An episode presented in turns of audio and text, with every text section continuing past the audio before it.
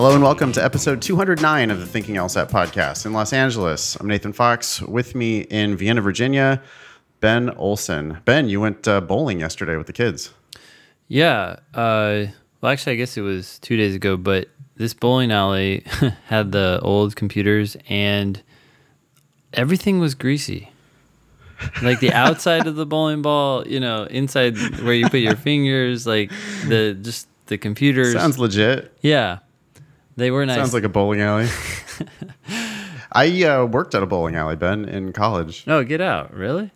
What'd yeah? Uh, everything. There, um, well, not the mechanic stuff in the back, but I worked in the front. So Okay. I handed out lanes, and I uh, we had pool tables and video games and all that kind of stuff. I uh, gave out shoes. I sprayed the shoes. You know. Mm, yeah, I Um, remember that. hmm I did all the all the bowling alley jobs. Hmm. Um, it was a fun. It was really fun. I oh I uh, taught little kids bowling camps in the summer. No way. They have bowling camps?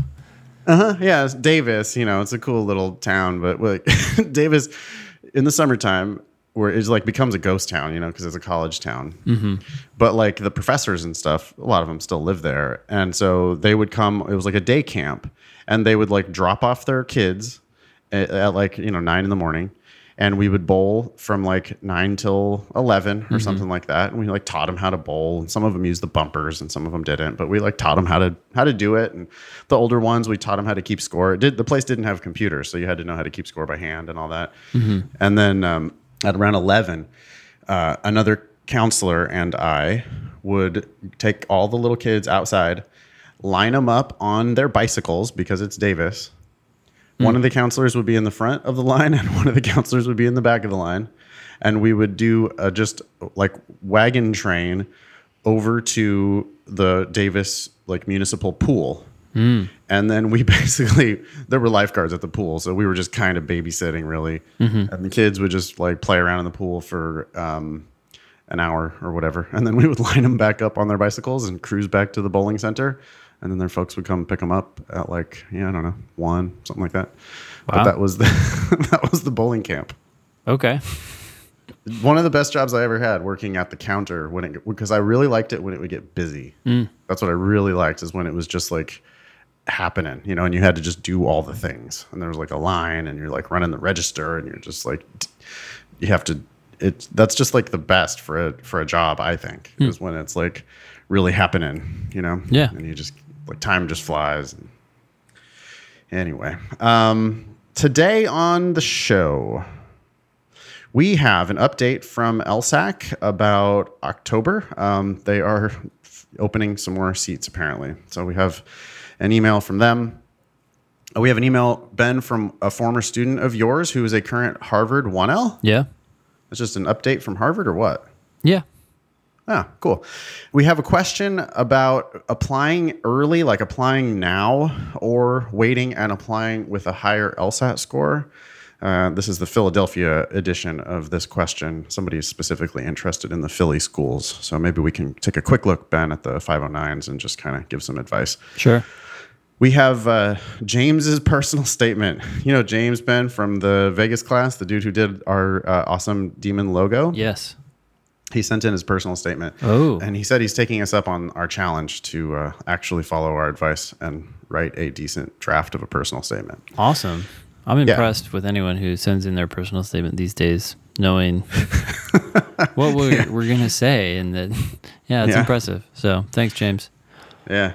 Uh, this is going to air on Monday, September 9th, which means that you now have one day to register for the October LSAT. The deadline for that is Tuesday, September 10th. The test itself, uh, oh, sorry, the September LSAT coming up after that on Saturday, September 21st. So, yeah, you do have to register for the October test before you even sit for the September test. And Ben, are you telling everybody that that means that if they're registered for September, they basically should be registered for October as well? Yeah, Yeah, if they're it's ready for. September. Maybe they are registered for September and they shouldn't be, but Oh, right. No, I mean, if you're like trying to get your official score on the September test, like I think you need to be registered for October as a backup yes, as well. just register. Yep, you, you'll lose your money if you don't take it, but that's good news, right? It's like when you don't use your insurance. People are like, oh, I shouldn't have gotten it. Well, um, no, it's good that you had insurance and didn't need it. It sucks Yeah. if you need it because that means you got hurt. That's a good way of looking at it. I mean, it does seem like LSAC needs to come up with a more civilized uh, plan for this, right? Like they they must know that because of their own really like difficult deadlines, they must know that tons of people are going to like take September and feel like it went okay and then withdraw from October. And like why do you have to charge those people? And that you didn't end up doing anything for them. So I don't know. It seems like they should give a more generous withdrawal policy. They should. Or move the deadline closer to the test and speed up the score turnaround. I, especially now that the test is digital, I, I don't understand the long delay. I mean, I guess it is still paper and pencil in Europe and other places like that, but I feel like those are different LSATs anyway. So hopefully they'll start turning it around quicker. Check this out, y'all. Saturday and Sunday, October 12 and 13, Ben and I are coming to teach a live class in New York City. And uh, we are both super excited about that because it was so fun when we did that last year. yeah, Um, class is going to be $395 for two full days of instruction. Um, but we are giving generous discounts. If you're a Demon Premium subscriber, you're going to get $300 off of that class. So again, 395 is the regular price, $300 off that for Demon Premium subscribers, $200 off that for regular Demon subscribers. Um, just a thank you for being a member of the LSAT Demon. yeah, and if if just Demon Premium or Demon regular subscribers come, we'll be happy. I mean, there's hundreds of you out there, and we're grateful for your contribution to the community and everything. So we hope to see you in person. Yeah, and uh, while we're thanking them, might as well thank them for hitting the ask button. I really appreciate that. I mean, I I'll say it again. uh, If you're not hitting that ask button, I don't believe you that you're actually studying. so, hit the ask button.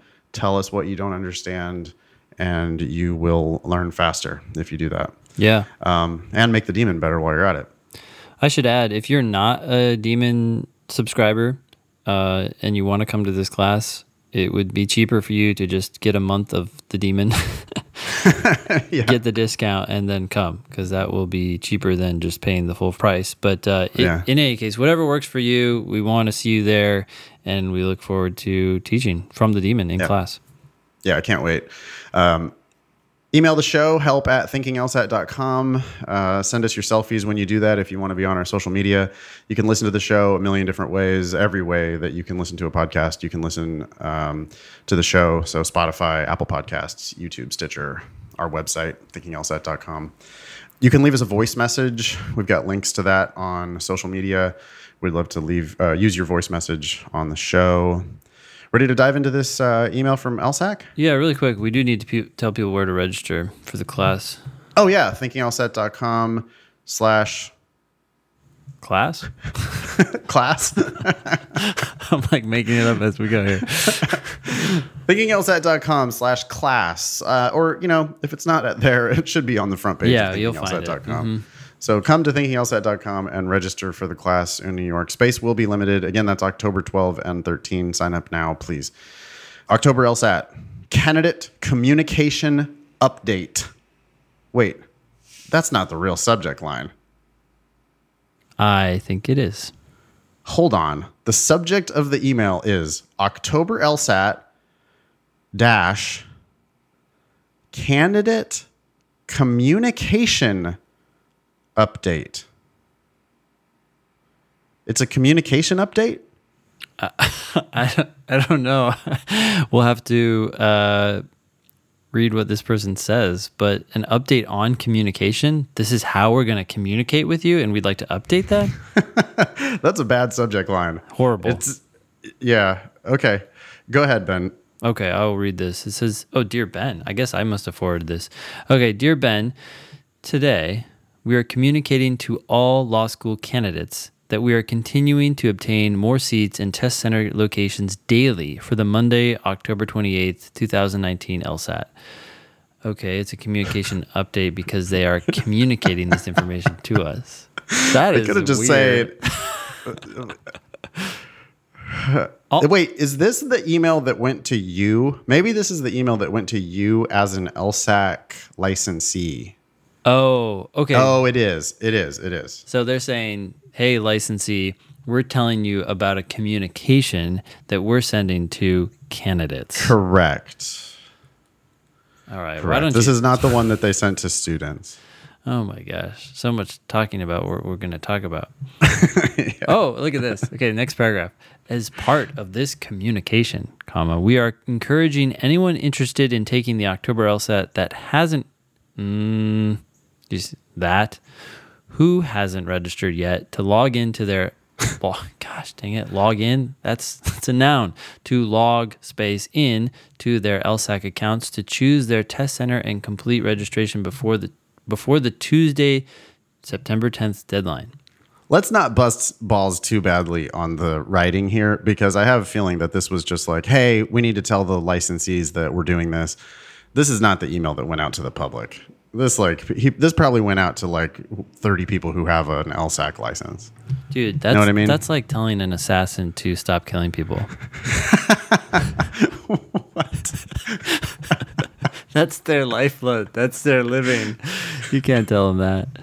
I walked past a big fucking truck parked on the side of the street uh, just this morning, Ben. Yeah. and it had a um, it was like a big like worker truck, and it had a bumper sticker on it that said "God bless the U.S. troops," and then underneath that, especially the snipers. Okay. I was like, wow. God, God blessing the snipers. Like, oh, Jesus Christ. Okay. Anyway, yeah, that's interesting. I guess you have a strong belief in the nobleness of your cause, uh, which I hope is noble. But um, in any case, this continues. We are also making them aware that if a test center appears to be unavailable, they can enter the zip code where they would prefer to test, and we will reserve their seat as we work to confirm a test near test center near them. I'm actually not totally sure I'm following what's happening there. Are you? yeah. Yes.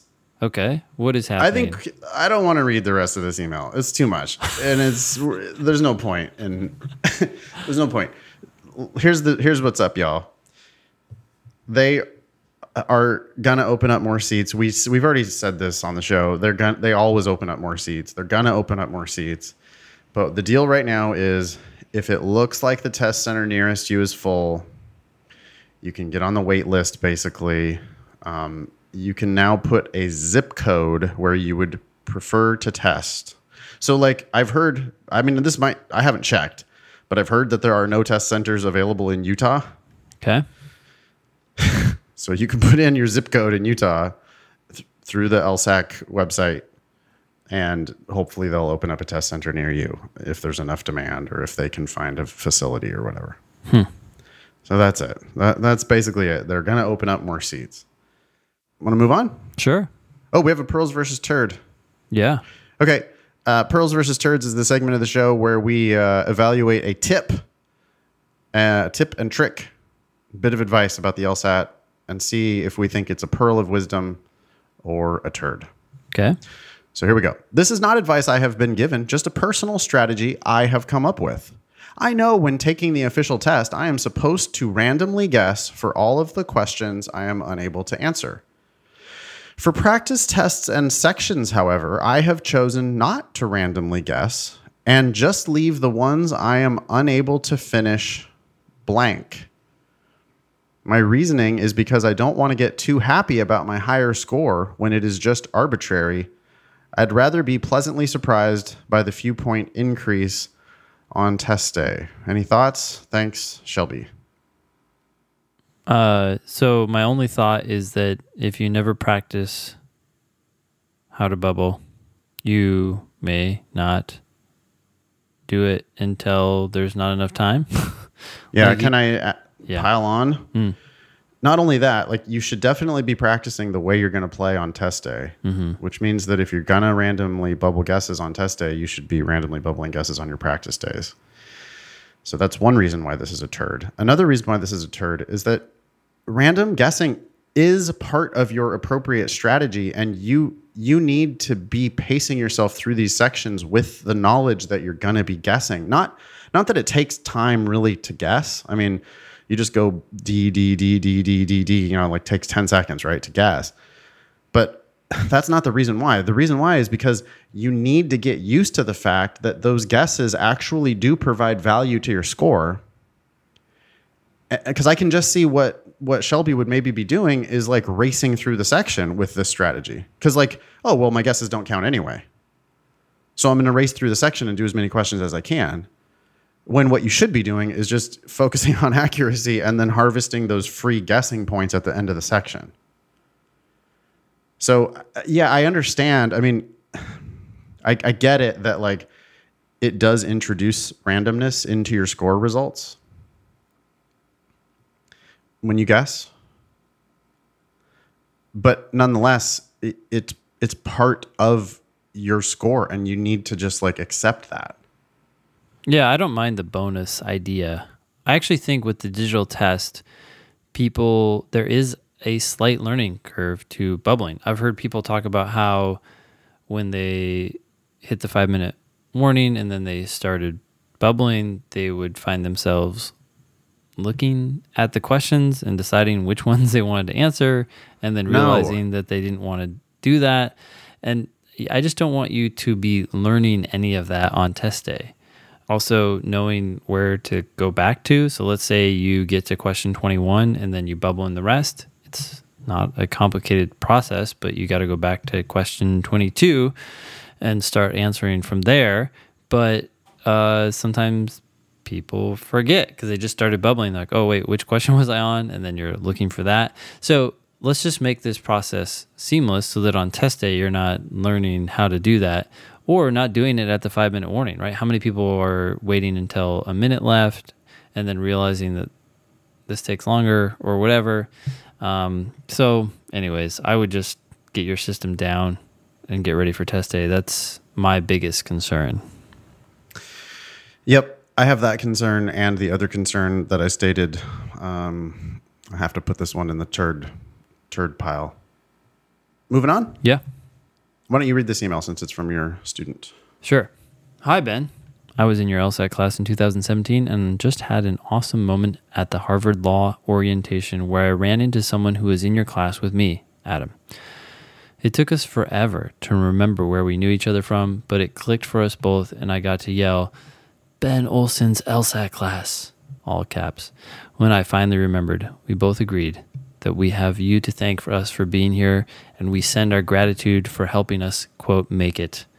Best, Caitlin. So, actually, I just wanted to include this not because, I mean, I forgot that they said that they wanted to thank me, but really they're the ones who worked their asses off and, and made it into Harvard. But it just this little story just reminded me of so many random people over the last 12 years who have met each other in one of my classes and uh, then met up again later. There were there were two people who started dating for several years after they met in class.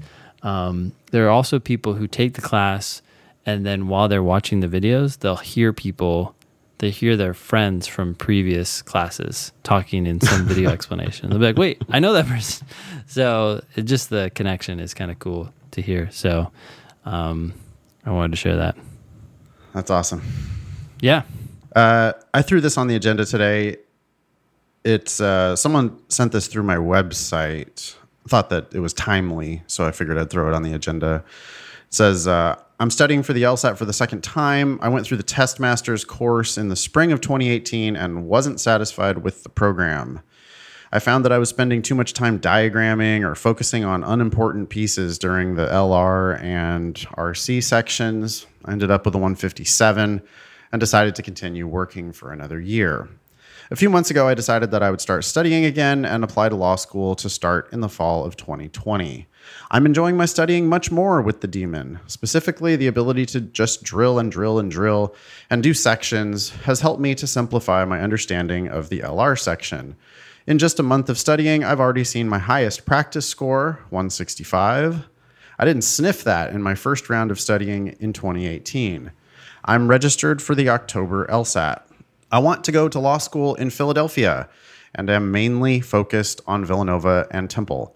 Temple being my top preference. 157 is in the median range. The median range. Mm, okay. For Nova and low for Temple. My GPA is above the 75th percentile for both schools. Anyway, I write all that to put in context the following question Should I still apply in September to both of these schools and other Reach schools? I was told by Temple that applying early definitely helps in the application process. I'm wondering if I should wait to see if my score gets above 160, more in the median range for Temple, before I apply. In short, I'm trying to weigh the benefit of applying early with the benefit of waiting three months and having, hopefully, a better LSAT score. Thank you for your attention to this question, Sam. Hmm.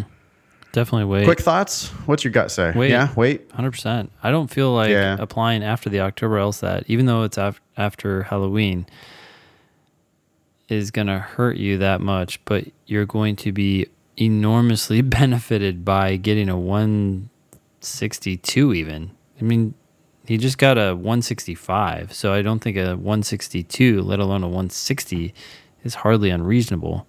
He may end up with a 167, get a full ride to these places and other places. Yeah, you could call them and ask, but I mean, I just normally there's two things that can happen, and neither of them help you. So the first thing is if you apply now, they might just evaluate you with your 157, and it sounds like you know you could easily get denied. Uh, At least at Temple, Temple, especially. Yeah. Yeah.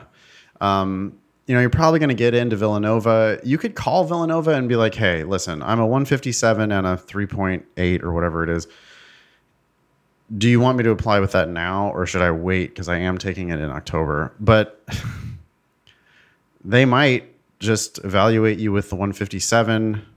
I would think you're still going to get in at Villanova, although who knows, right? Mm-hmm. But I would think that seems like, hey, above 50th percentile or at the 50th for LSAT and above the 75th for GPA. Like, unless you really fuck up your personal statement, um, I would think they would still admit you. And then you could probably just renegotiate the scholarship later if you retake the LSAT. At at Temple, I could see them just denying you. Yeah. Which then, you know, I guess they probably have like an appeals process or whatever if you retake the LSAT. But then again, I don't, that's a pain in the ass. Like, we always say you should just wait to apply until you have your best LSAT score. I think that applies here. And the, I, I do too. the thing is, if you know that you can do better and you get accepted to Villanova, well, they're probably not going to give you as much scholarship as they would with a 160 or higher, and which seems very likely for you. And so then you're just going to wait until you apply to Temple, or you should at least for Temple, and then you're not going to be able to make a decision on Villanova until you hear back from Temple. I just feel like your concern, it sounds to me, like is that applying early is going to help you a lot and applying later is going to hurt you. But I think that they're saying that because they just want as many applications in as soon as possible. Oh, yeah. They want to get their hooks into you. So you're If you- listening to them and you really shouldn't be. They have an ulterior motive here. Yeah, uh, totally. This is taking law school admissions advice from law school admissions. Yeah. which we were talking about last time. It's like just they got to think about their incentives, and yeah, they of course they want you to apply as soon as possible. the the The other thing that might happen to you is that they might get your application in and then see that you're because they can see your your record, like your whole LSAC record, including future tests that you're registered for, They will see that So- and they'll ask you if you want us, them to wait sometimes. Or they might just wait. Yeah. They might just be like, no, you're taking the LSAT again, so we don't want to evaluate you right now. We're going to wait for that other score, in which case you have no benefit from applying early. So, uh, fairly clear here. Yeah. We agree. Yeah. Just hold off. There's also a downside to applying. I mean, we, we've talked about the fact that, well, there are some, you already talked about some downsides, but here's another one. By not focusing on the LSAT because you're half focused on sending in applications, maybe you walk away with a 160 as opposed to your 165 or 167, which would Yeah. be earth shattering. Uh, do register for the Credential Assembly Service. Do request all your undergraduate transcripts through the Credential Assembly Service. Do request all of your letters of recommendation. Um, all those things that take a long time because they're out of your hands. You definitely want to do all that stuff. When you need a break from LSAT studying, is a great time to do all those things. Yep. Um, personal statement as well. When you need a break from LSAT studying, you can certainly write a shitty first draft of a personal statement or go back and edit that shitty first draft and make it slightly less shitty. But you shouldn't be like, no, if you're the LSAT is the thing. I mean, and and boy, like we need to really emphasize this. You've got a 157 on record, but you just scored 165 on a practice test yeah. Like those are not the same candidate at all and if you could bump that up to like 170 i mean you now become like an uh, i would think that's like an auto full ride at villanova Well, I don't know that you'd even be considering these schools anymore. yeah you might change your mind about philadelphia Yeah. we don't know what you know sam's personal reasons are for wanting to be in philly but it's like mm, there's some pretty damn good scho- schools in new york and they're not far away. And uh, you know yeah if you who knows what your limit really is. It sounds like you didn't you know you- you've you've just recently started using the demon and it's working for you which boy it really works. And so you you know you're yeah the sky's the limit. So why would you sell yourself short by deciding on these two schools right now? Yeah. Cool um all right ooh personal statement time Yeah. go ahead All right. Subject James from Live Vegas class. Personal statement and update. Do we want to read this email? Oh, this is a decent. Oh, yeah. Okay. Hey, Annalisa, Nathan, and Ben. This is James from the Vegas class. I did the Praise the Demon design. I wanted to give a quick update and accept your challenge for a, a goodish personal statement. My statement is short 611 words. First, an update. I scored a 174 on the July LSAT. No thanks to Testmasters and a big thanks to the podcast. Oh, cool. Live class. we're not trying to shit on Testmasters Yeah. this episode by the way these just ha- emails popped up but Oh, wait, look. So, no thanks to Testmasters and big thanks to the podcast, live class, the LSAT demon, Nathan's tutoring, and Satan. awesome Okay. That's great. Um, you know, as an agnostic, I have to say I'm not confident that he's helping you or that he exists, but glad that you turned to him.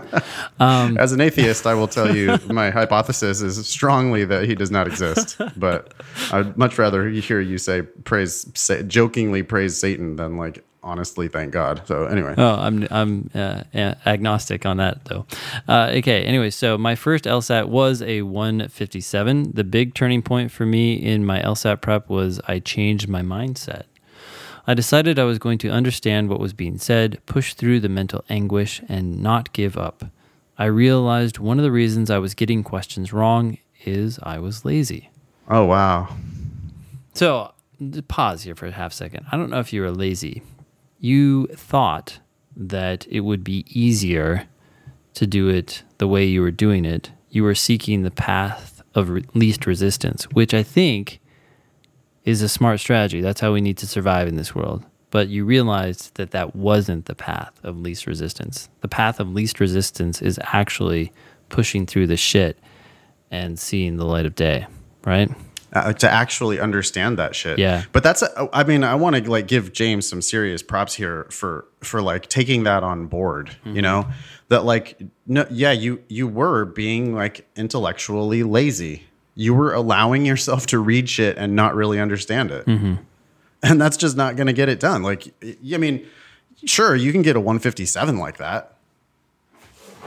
That's fine. Like a 157. I mean, yeah, you you lots of stuff you didn't understand. You just picked answers that just didn't answer questions. And cuz you you know, cuz you just kind of got lazy, sloppy and and that's how you get a yeah, sure. That's how you get a 157. But this is just awesome that he decided to to like push through it and just force himself to really understand it. Yeah. I can't tell you how many times in my tutoring sessions that's what it basically boils down to is me like kind of yelling at people like wait a second what's that say mm-hmm. okay what does that mean okay, like you can figure it out, but you do have to like really you have to wrestle with it. Mm-hmm. You know, it's not. It's just not okay to be. Well, well, like this sloppy. You know, it's just it's lazy thinking. Yeah. So anyway, that is awesome that he like. I, boy, I really do like it when people take my advice. Yeah. He continues Nathan told me to try harder, and that's what I've been doing. My PTs are now, PTs, by the way, are prep tests, practice tests. My practice tests are now consistently in the 176 to 178 range, and I am confident going into September. So James has decided to retake the LSAT despite his 174 on the July LSAT. That's that's interesting. Okay. Um, he must be shooting for Harvard and Yale. Yeah, Yeah. I mean, Because he just I don't he can see do a point in retaking if uh, you have if you're above the 75th percentile in a lot of these cases. So Well, depends where he wants to go. Depends on how shitty his grades are. I mean, we don't know what his undergraduate grades are. Mm-hmm. I if hey, if he can do better than a 174, I don't know, man. More power to people. Like at Harvard, Stanford, Yale, it makes a difference. look, I'm not opposed. I'm just saying um, Yeah. it's a it's a surprising score for a lot of people right out there to hear someone retaking. it. That's all, and just trying to understand. Yeah. But look, he's scoring higher. He's he's gonna do better. So that's awesome. He says, second, as a resident of Arizona, I fully endorse everything Nathan had to say about how much Phoenix a- sucks ass. Okay. Jeez, we're going back to this again. On behalf of the Thinking LSAT podcast community, I apologize for um, anything that might have been said. Anyways, finally, That's an Arizona resident saying it sucks. So, Oh, you know. oh, therefore. the opinion of one. Thank you, James. Finally, if you have a chance, I would appreciate it if you could dis- destroy my statement on the show. Hmm. I have listened to all your episodes, and I recognize my first sentence could be better, and I have a few wordy sentences. But other than that, I think I have followed most of your other advice. There are no adverbs. It is pretty much all action done by me. I read the statement out loud, had someone smarter than me read it, and ran it through Grammarly. wow. Okay. I would call this almost my final draft. Here it is personal statement. Okay, I'm um, got my hopes up. In the summer of 2017, while working in the mailroom of a law office in New Hampshire, I seized on an opportunity that, by the end, had me convinced that seeking a law degree is the right choice for my life and career. Hmm. James knows it could be better. I mean, the the thing that I like about it is that it's it's actually like starting with some facts. You know, like he's working in a mailroom of a law office. Okay, good. I don't like that it's so long. I don't like that it's so long. I think that he's trying to like pique our curiosity here by saying I seized on an opportunity that em dash by the end em dash had me convinced that seeking a law degree is the right choice for my life and career. Mm-hmm. Um, but I don't. I don't like the ambiguity right now. No. I want Well, more. Also, no one ever needs to say that you're convinced that a law degree is the right choice for your life and career because you're applying to law school. So we know that that's what you think. You should do. Yeah. Like you need to just just go ahead and show us why that's true. You don't need to say it's true. You could just show us. Like show us the actual goods here. And Yeah. Ironically, let us reach that decision. Ironically, this has the effect of highlighting your potential doubt and Oh, bring- completely. bringing us into that like decision process. Like, oh, maybe Yeah. like you should act as if it's obvious. Like, yeah, this We've is got- the natural step forward. I mean, one of our our personal statement services uh, clients right now sent a draft in that I was looking at yesterday, and um, he he has been out of undergrad for a while, and he like for ten years, and he has kind of a like I was I'm gonna say sketchy. It's not sketchy. It's just that it's he's having a hard time explaining his like his path and he kept saying over and over how he's like always been on this path toward law school mm-hmm. that it was a childhood dream and he's just you know every all these things have just he's been on the path. But it's like the facts are he's not at all been on the path. Hmm. And the more you keep saying i've been on this path the more i'm like well where's your evidence for that? And then it's like no this thing has nothing to do with that. Hmm. So now why are you it's like it, it's just protesting too much. Mm-hmm. Right? And it's like and so then it just definitely has the exact opposite of the intended effect. So that's yeah it, it, it, if we write a book ben about personal statements hmm. which we've been talking about doing and i've had people encouraging me to do if we write a book about personal statements i was thinking about maybe using like no conclusions as a title or part of the title. Yeah. like one thing that people do wrong so often they especially do it at the end. They do it at the beginning and the end i guess they just like they feel like they have to have an introduction and they have to have a conclusion mm-hmm. and it you just you don't need that you just need the facts Yeah, it's funny. There was a statement we were we were working on the other day, right? And the whole statement was fact, fact, fact, because you guys, you had uh, helped them get to that point. Yeah. And I was going through it, and then it's like they felt this need to tell something more. It's like there's something inside of them that they want to say that's not being said in the facts in their minds. And so he added something like a paragraph at the end, and all of a sudden it just went off the rails, and it was like, Yeah. I want to save the planet and all this stuff, and you're like, whoa, like. people are used to just seventh grade essay writing where they have to have a really heavy-handed introduction and heavy-handed conclusion Yeah.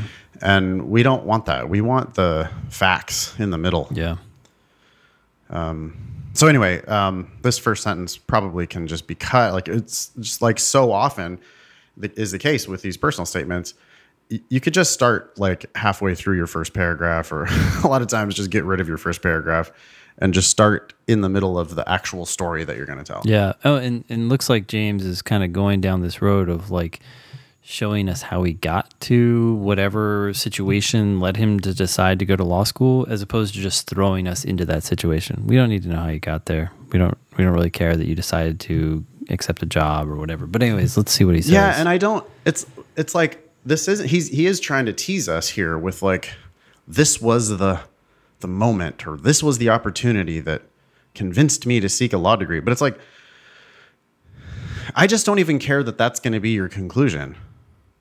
Just tell me a story. Like Yeah. what I really want to do is just see what you've done. Like just get me into you doing things. No, yeah. So, the conclusion this that opportunity- we want is that you're a badass worker, that you get shit Right. done, and Right. You, so if you want to start with a conclusion, say this: I'm a badass motherfucker, and I can get a lot of shit done. And now let me tell you how I'm going to do. Let me show you that because I'm going to prove that to you. And then we just cut the first sentence. We just get rid of that at the end. cut it out. Yeah, that yeah. could be the first sentence and the last sentence. You know, the last sentence is like, as demonstrated above, I kick fucking ass. and then we're like, Like, okay, okay, great. great. No, cut them, and you're good. Yeah, just cut that because you've demonstrated it, and I just will reach that conclusion on my own, which is so much more powerful. Wait, this is kind of All right. interesting. Maybe this is a strategy. Remember your peanut butter analogy? Someone in class was mentioning it the other day, and they were saying, "Oh yeah, I like it." So you your pe- you have your peanut butter sandwich, and the two pieces of bread are like, "I'm a badass," and uh, you know, worker basically. Some people might misinterpret that, and then um, you just take those two pieces of bread off when you're done. It's like, okay, now we see the, the stuff in the middle. That's a little gross. So the analogy doesn't work too well because most people don't eat sandwiches that way. But Also, you can't really take apart a peanut butter sandwich, so this analogy is really falling apart Okay. badly. So then you but- throw it away, just like you should your personal statement. Sorry. okay. We do. We should maybe use this though in our service. Um, which, by the way, if you're interested, thinkinglsat.com has all the pricing and everything. But um, for the service, maybe one of the exercises we should put is like, okay, we're giving you the first sentence and we're giving you the last sentence. Yeah. Yeah. all you have to do is fill in the middle. Huh. Maybe so. Um, okay, my bad. So that was the first sentence, uh, which probably can be cut. Yep. It started with a phone call. That can be cut too. Yep. we just get get to it. Get to it. Not the too much ramping up here. Let's just get to it. Yep. Um, the voice on the other end was a former classmate. No. James. No, this is like too cinematic. yeah.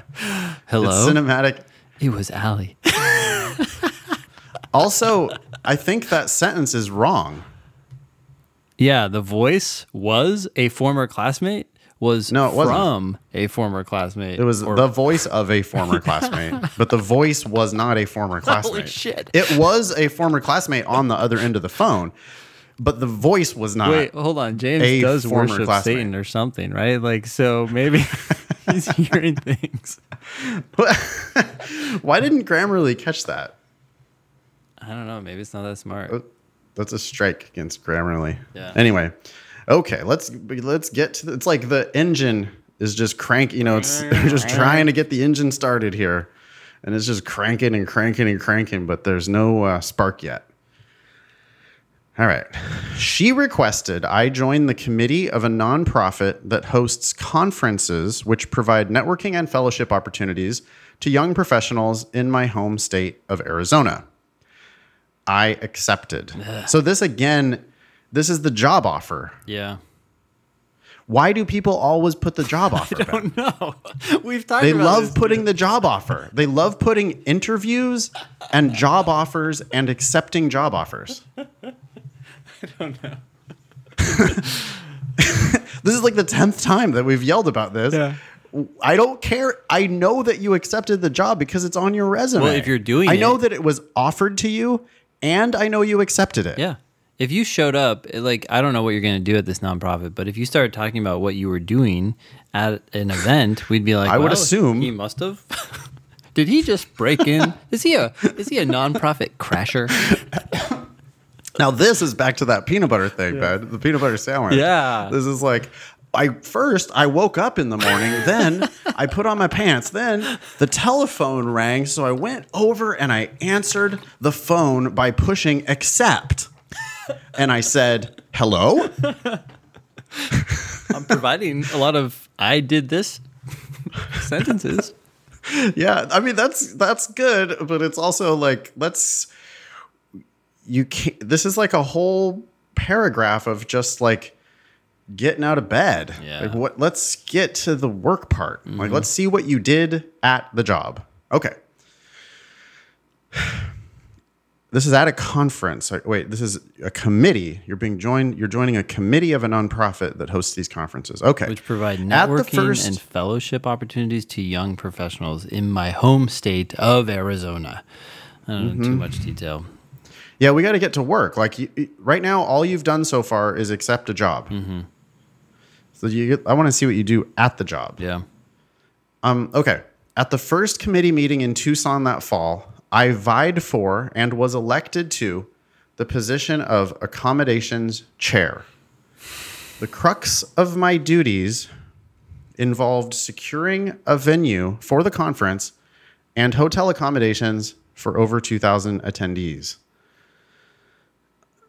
We we had this build up too in a statement we were just working on. Whereas like people are telling us or the person was telling us about what he needed to do as opposed to just telling us what he did.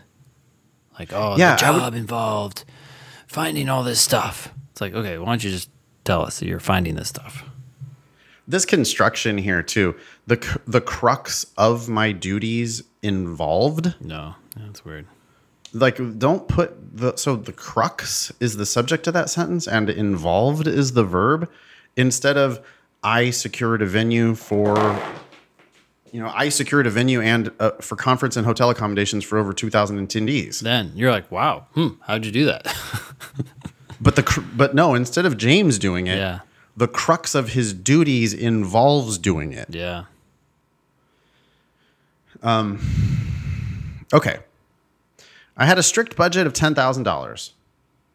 I like that sentence is short. This figure needed to cover facility rentals, technical equipment and support, labor costs, and food and beverage expenses. Man, $10,000 for 2,000 attendees? $5 a head? Wow. This is some like water out of wine shit. That's amazing. Okay. Wait, water out of wine. Wine out of water. loaves and the loaves and fishes and all that shit. We're getting really Um, religious today. Since I had never done a project of this scale before, I sought the guidance of the three previous accommodations chairs. Drum roll. During my Sorry. what don't you like about that? Well, it's just like more like I don't know, build up. Yeah. I, asking for help, I suppose, is good, but I, I just, I'd rather hear about the magic you were able to pull off. Yeah. Um, Okay. During my crash course, I learned the standard terms and specific language utilized. Oh, James. in hotel contracts. James, did you just use my least favorite word? Yeah. Also, hold on a second. I'm very confused, Ben. Hmm. Ben, you've signed contracts for facilities before. Sure. You actually went to law school. Mm-hmm. Do you give one shit about the standard terms and specific language utilized in hotel contracts? Nope. Do you ever read that shit Nope. at all? So James is like having to, he's getting accommodations for a conference, but he's learning the legal terms for hotel contracts. Why? I have no idea. This definitely sounds like you're wasting time. It's this sounds this is now edging into like pretend lawyer shit. Like, oh, this is a this is a big deal. This is appropriate for my law school personal statement because I had to look at the specific terms and language, ter- standard terms and specific language that are s- utilized in hotel contracts. Like, I saw how one listen. clause was linked to another clause and the legal implications for that. So I decided I'm going to pursue law school. Yeah. yeah, like there was an arbitration clause and thing, and I was very concerned about that. And then I realized that the hotel doesn't give a fuck, and I can either sign their contract or not rent from them. you know what I mean? Like, what are you gonna do? Like, really renegotiate their standard contract? This is they do these things all day, every day. Well, I'm going to say know? this about contracts in general, too. No one cares about the entire contract. All they ever care about is one or two lines that maybe dictate price, right? They go, oh, yeah, what, what, what amount are you going to fill in that line? And then everybody's negotiating over that. Yeah. What's the total? What is the bottom line number? Yeah. how much is this going to cost me and what am I going to get? Like, don't give me the rental fee and then also give me the mandatory minimums for food and beverage or whatever. Mm-hmm. Like, yeah, yeah. I understand that you have all these stupid scammy ways, but like, what's the number on the bottom line? Mm-hmm. You know, that's like the only thing that really matters in all this. And if James is like actually reading through these contracts, that's just, I don't know. It's not, this is not having the effect, the desired effect. Yep. Uh, okay. I also studied previous contract proposals to understand the facility requirements and the associated financial liabilities for a conference of this size. Having done my due diligence, I was ready to begin approaching prospective venues. You know, listen, you're not the first person to do these conferences. You talk to the three previous accommodations chairs.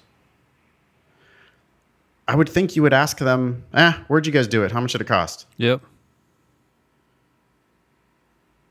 I, I don't understand the need for this due diligence. It's very confusing. Okay. I reached out to the 10 largest venues in Tucson, of which five were capable of supporting a conference of over 2,000 people. After touring each of the five facilities, I returned to the committee bearing brochures from each that were rife with glossy photographs of sparkling swimming pools and beautiful desert views. The group selected a preferred hotel in an accessible downtown location. This strong preference for only one venue with no other alternatives in the area presented a challenge in negotiations. I'm still baffled by the $10,000 limit. How would any of these facilities be like, sure? It's probably more of a burden to them. Anyway, I couldn't walk away from talks and sign with another venue if we reached an impasse. Oh, well, you know what, though? I think I know how, Ben. Hmm. Because they must sell a lot of hotel rooms, too. So there was also like a minimum of. Uh, but wasn't rooms. he seeking hotel accommodations as well? No. Well, y- yes, but he's not paying. That's not included in the. 10 Well, if grand. that's the case, then yeah, they'd be happy to take their ten grand to get a lot more yeah. people. But anyways, okay. But he's like overselling it a little bit earlier with the ten thousand dollar budget for two thousand. I mean, I guess it's obvious that at five dollars a head, that does not include a hotel room. But anyway, um, okay. There were several sticking points in negotiations with our preferred venue. The hotel insisted we purchase a minimum of two thousand dollars of food and beverage directly from them, with no outside refreshments permitted. Yep. Also, the venue would not provide discounted rates for meeting space rentals. Lastly, the initial contract proposal included a fee if we did not fill a set number of hotel rooms. Mm-hmm. Mm-hmm. These terms were not unreasonable. However, as a representative of a nonprofit, I had a duty of care. Oh no. You're not you're not fighting for your duty. You're just fighting for your organization. Also, that's that's like he's now again, he's like throwing in the quasi lawyer shit. Yeah, fiduciary duty. I had a yeah. That's like, dude, you're not a lawyer. Just stop. Just don't don't talk like that. Yeah, Obviously, you're trying to do the best job you can. And what difference does it make if you're representing a nonprofit or a for-profit? yeah. We all are trying to do the same thing. like, Your job is to get the best deal you can for whoever you're working for. And the fact that it's a nonprofit, I don't think has anything to do with it. But then you just definitely this language of I had the a duty of care is like no. You- mm-hmm. okay, and my job was to decrease our financial liability while receiving the best terms possible. okay, wordy way of saying get a good deal. It's also just like no shit. That's what we've been talking about since the very beginning. Yeah, we understand that you're negotiating a deal here. This is like way brutally overselling this negotiation. yeah. I chose not to accept the terms as offered, and negotiations stalled. I adopted a new strategy. this is like he's brokering peace in the Middle East or something. The warring tribes set down their weapons.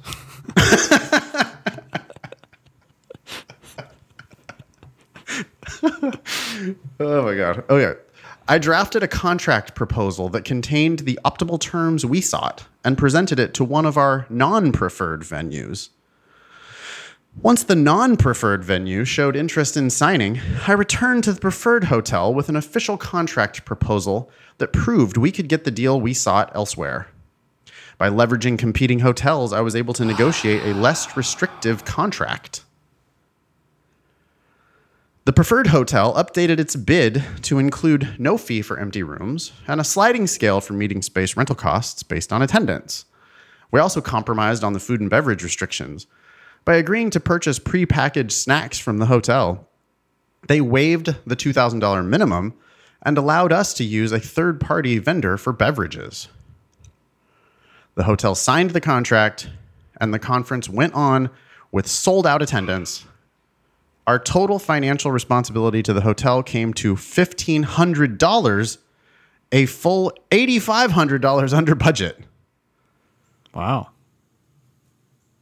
I mean, I don't like all the overselling. I'm impre- I like. I feel like you did something cool here, James. But I feel like by drumming it up so much, it, it's like we're expecting like Jesus to come down, right, or Satan, somebody, and all we see is like like a cool car, which is neat. It's like wow, I'm, uh, you did a good job here. But I feel like this is an example of an instance, not a personal statement. Something, know, something's off. It, he's taking our advice to focus on Yeah, like an achievement, yeah. something he we've did. said that a million times. Uh huh. But he also picked a thing that I think he thought sounded like lawyer shit. And uh, in truth, it's not that much lawyer shit. Like, this is something that we would have an assistant or whatever sort out for us. It's not a law. This is not a lawyer job. This is a, hey, can you call 10 hotels and get us a deal on a room? Yeah, and like i don't know even the this the fact that he comes in $8500 under budget is like It's almost too Well, good to be true. It's like weird. Yes, and it's also like, hey, did do you think do we like really believe that like boy he really pulled a fast one on this hotel? I I got to think that the hotel like they make their money somehow, one way or the other. So they ended up making it off of your conference attendees. Like maybe they just raised the price for the hotel rooms. Like you could have got instead of this, you could have got a discount, a better rate on the hotels, bulk rate, whatever. I don't know. There's just so many ways that this Yeah, like I have a very like uncomfortable feeling right now after reading this. right. It, yeah, it just doesn't. I, I, I don't know. It's I don't think that this is having at all the effect that James thinks it's having. And I think one of the reasons for that is because of the buildup, the oh my god, let me tell you this thing that happened, and then it's like what, what, and it's like my friend came over yesterday. It's like oh, okay, and and what? Um, I I'm just not. I was anticipating more. I think there's. I think this could be a paragraph, and you say, for example, last summer, blah blah blah, I did this, and then, and then this year, I also did this, like as part of a broader narrative. Totally. Like, I, yeah, I want to hear other wins rather than like an entire personal statement about this one deal. Yeah. So okay, we've been giving people this advice a lot, where we're saying we're going through their personal statement and they're going, they're glossing over like lots of things, and it's like, okay, wait, hold up, let's just take one of these things and expand it and talk about that. But here, and this is what we had the problem with the last personal statement we read is like people zoomed in way too far. So we need that that sort of happy medium where you're telling enough to the reader that they're like, oh, cool. They get the idea. And once they get the idea, you move on. Um, we're to have to keep working on this until people get that right sense. But here's an example of something that's too, too zoomed in. Uh, or maybe there's more to say here, and James is just not talking about it because a lot of these sentences are like, okay, and then I had this is what I had to do, and I did it, and this was the result of me doing that, as opposed to just this is what I did, and then I did this, and then I did that. So, His final sentence says Legal training will help sharpen the tools I have already begun developing, whether I continue working with nonprofits or take on new challenges in other fields. Mm, I don't like the legal training will help sharpen the tools I have already begun developing. It's it just sounds self-congratulatory. It, it should be something where the person is concluding on their own that you have sharpened tools or that you have already begun. They look at your statement, they go, "Oh wow, look at you." And you don't need to tell them. Yeah, and I also I really don't like the like pseudo lawyer tone of this whole thing. Yeah. The the acting like you're a lawyer negotiating a contract thing is just like I, I think ev- everyone who reads this from the schools is going to be like, oh boy, this guy thinks that he's doing lawyer shit and he's just not. Yeah. like you, you just don't. I don't like it when people try to. I don't when I I do say like, hey, do professional like let me see professional shit and like when I say let me see lawyer shit, what I mean is let me see you just kicking ass in business or kicking ass in the workplace. Yeah. kicking ass yeah. at whatever. Yeah, I think people have misinterpreted that. And that makes sense. I mean, we got to figure out how to clarify what we're saying. And I think when you say lawyer shit, I've always interpreted that as hardworking, um, Yes. Detail oriented. detail oriented, yeah, like competent, Bulldog. um, can solve ass. problems that other people. That's what lawyers do, right? Right. Well, good ones. There are a lot of bad ones, but good lawyers get paid a lot of money because they come in and they help a business or a, a government or an agency grapple with a complex problem. They're like, I.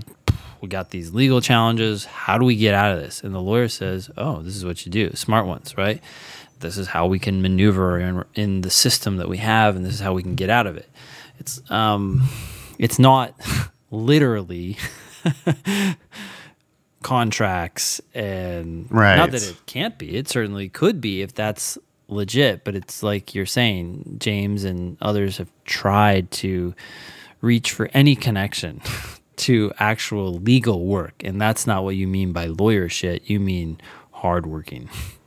Yeah, and this this could definitely be a like one part of a personal mm-hmm. statement, but it's like I don't know. I mean, the sol- the thing you had to solve here was like, how do I get conference space with available hotel rooms for 2,000 attendees? My budget's 10 grand. That's for the conference space, dude. That's for the conference rooms and maybe the food and the food and beverage. That's not for the hotel accommodations. You just need to make sure that the hotel has rooms. Um, I don't know. I would think that you first thing you do is you call around, you spend an afternoon calling all 10 of these places and say you want a quote. Mm-hmm. Then you get the quotes and you start comparing the quotes to each other. Yep. You, I don't think you need to be like getting on, going to the, going, going to the law library to like look up contract provisions. No, and I don't even mind someone saying that they read the contracts to make sure that they understood exactly what they were agreeing to for their organization, but you're making it seem like you did so much more than just make sure that your ducks are in a row. So then Yeah. that's the that's what you were talking about earlier. It's the overselling. Yeah.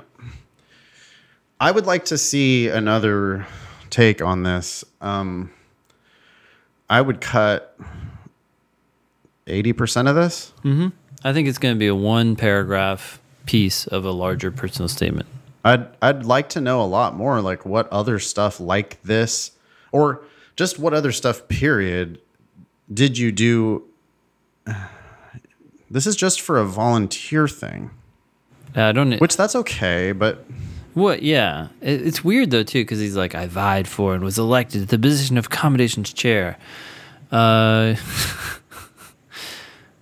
you make it sound like there was this big competition. My my fear is that it was actually five people in a room, and someone's like, "Does anyone want to do this?" And you're like, "Yeah, I'll do it." And they're like, "Okay, sweet, right. thanks, James."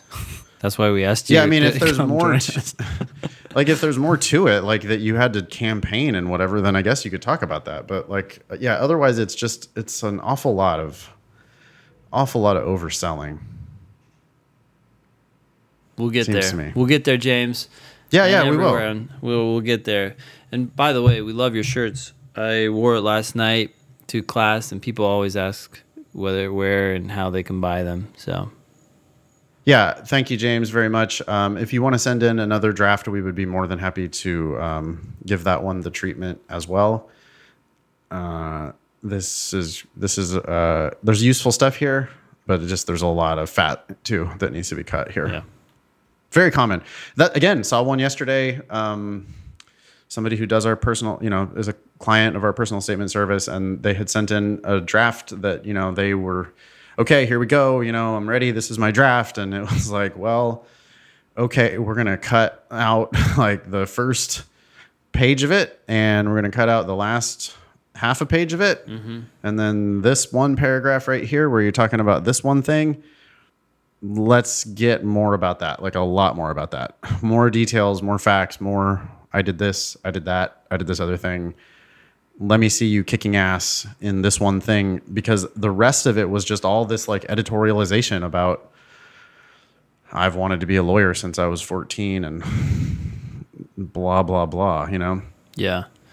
Well, there's always something there we can use but people have a hard time getting to it I just want to take a half second to tell anyone who's thinking about writing us and asking for a discount on that service. We get these emails all the time, and people are like, "Well, my statement's really good. It just needs a final like look over. So can you discount your service and just look it over?" And unfortunately, we always have to say no because that's never the case. Even in these for these candidates who have high credentials elsewhere, right? James is doing extraordinarily well on the LSAT, and I don't know what his GPA is. Did he say his GPA? I don't think he did. But um, when it comes to writing about yourself, it's hard, and people just don't know what to say. Well, and this is like James, you know, I mean, I he tried hard. He's Yeah. listened to every episode of the show. He knows us.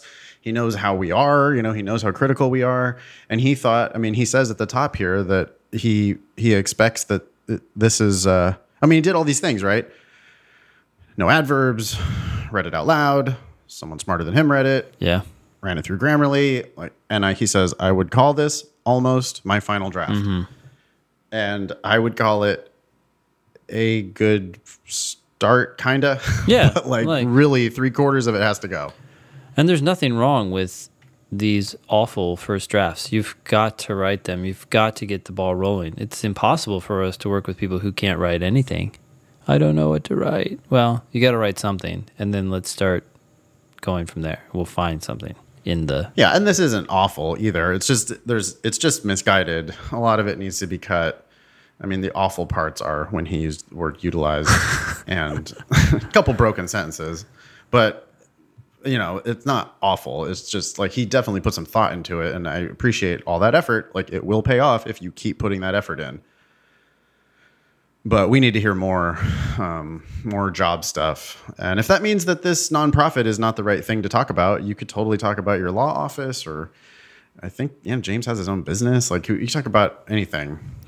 Well, and maybe if it's part of a larger narrative, I could totally see something where you say in one paragraph, um, last summer, while helping at this nonprofit, and you name the nonprofit, I did. I helped negotiate this deal, and this is what the challenge was, and you you you explain that, and it's a paragraph, right? You you take all the pertinent facts that you've just told us, and you put it into one paragraph all of a sudden that's you you make it seem like a throwaway idea you're like oh by the way i did this Right. and first of all people are like wait what what you you worked for a nonprofit outside of everything else you're telling us now all of a sudden you sound like that sounds like lawyer shit like Yeah. oh i have a job Exactly. and by the way i on the side i help this nonprofit And in like two sentences, you say, you know, I had to arrange a uh, conference for space 2,000. for 2,000 attendees with a budget of only $10,000. Ended up being able to get it done for 1500 Yeah. And then you just move on to the next idea. Yes, you- and you let you act like it's not a big speak deal for itself. Yeah. Yeah. and then it sounds like oh fuck that's a big deal but now because you make it such a big deal we're like what what and it's like oh that's all it is Yeah. so Yeah, totally. All right, thank you again, James. Um, happy to read another draft if you uh, if you can stomach it. We'd love to take another look. Let's see. I think we're going to wrap it up there. Um, just want to remind you that we are in business. you can go to thinkinglsat.com if you want to sign up for our live class in New York City coming October. What was that? 12 and 13? yep mm-hmm. October 12 and 13, we are coming to New York City uh, to teach a class. It's going to be really fun and it's going to be really, really helpful. Can't wait to uh, teach with you again, Ben. It's always fun Yeah. to get in the classroom with you. for sure You can uh, check us out on Facebook. We've got a very active Thinking LSAT podcast group there. We uh, are at Thinking LSAT on all social media. I'm on Twitter at Infox. Ben is at Olson Benjamin. You can go to strategyprep.com to learn about Ben's classes in DC, foxlsat.com to learn about my classes in LA and San Francisco. Uh, each of us have uh, one-on-one options. Go to lsatdemon.com. Remember that you're going to get a ginormous discount on the New York City live class if you're a Demon subscriber. Uh, that's it. That was episode 209 of the Thinking LSAT podcast. Thanks all y'all for listening. Nice knowing you. Don't pay for law school.